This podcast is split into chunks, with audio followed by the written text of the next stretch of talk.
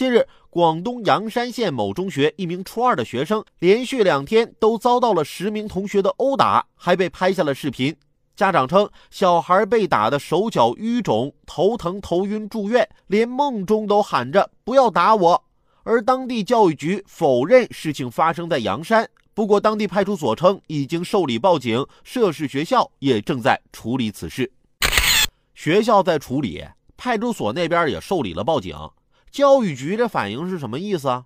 这不是我的锅。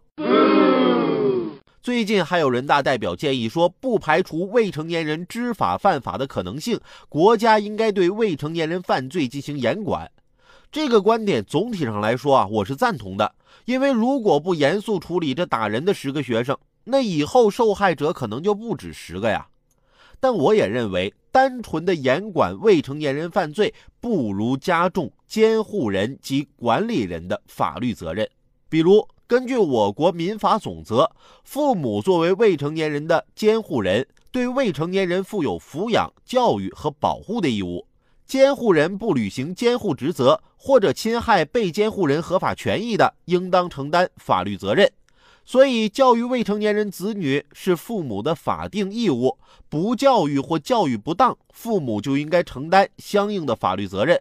而对未成年人依法负有教育、管理、保护义务的学校、幼儿园或其他教育机构，未尽职责范围内的相关义务，致使未成年人遭受人身伤害，或者未成年人致他人人身损害的，应当承担与其过错相应的赔偿责任。不管怎么样，未成年人之所以被称为未成年人，就是因为他们不具有全部的责任能力，不必为自己的行为承担全部的责任。而他们的父母及学校则不同，他们不但要为自己的行为承担全部的责任，还要为未成年子女、学生的行为承担相应的责任。无论是法律上还是从道德上讲，养不教，父母之过；学不严，师长之惰。都应该承担为此产生的后果。上小学三年级的时候啊，我总欺负我同桌，直到有一天啊，他老爸来给他送伞，我看到他老爸光头纹身，一脸横肉，我就问他：“你爸是干嘛的呀？”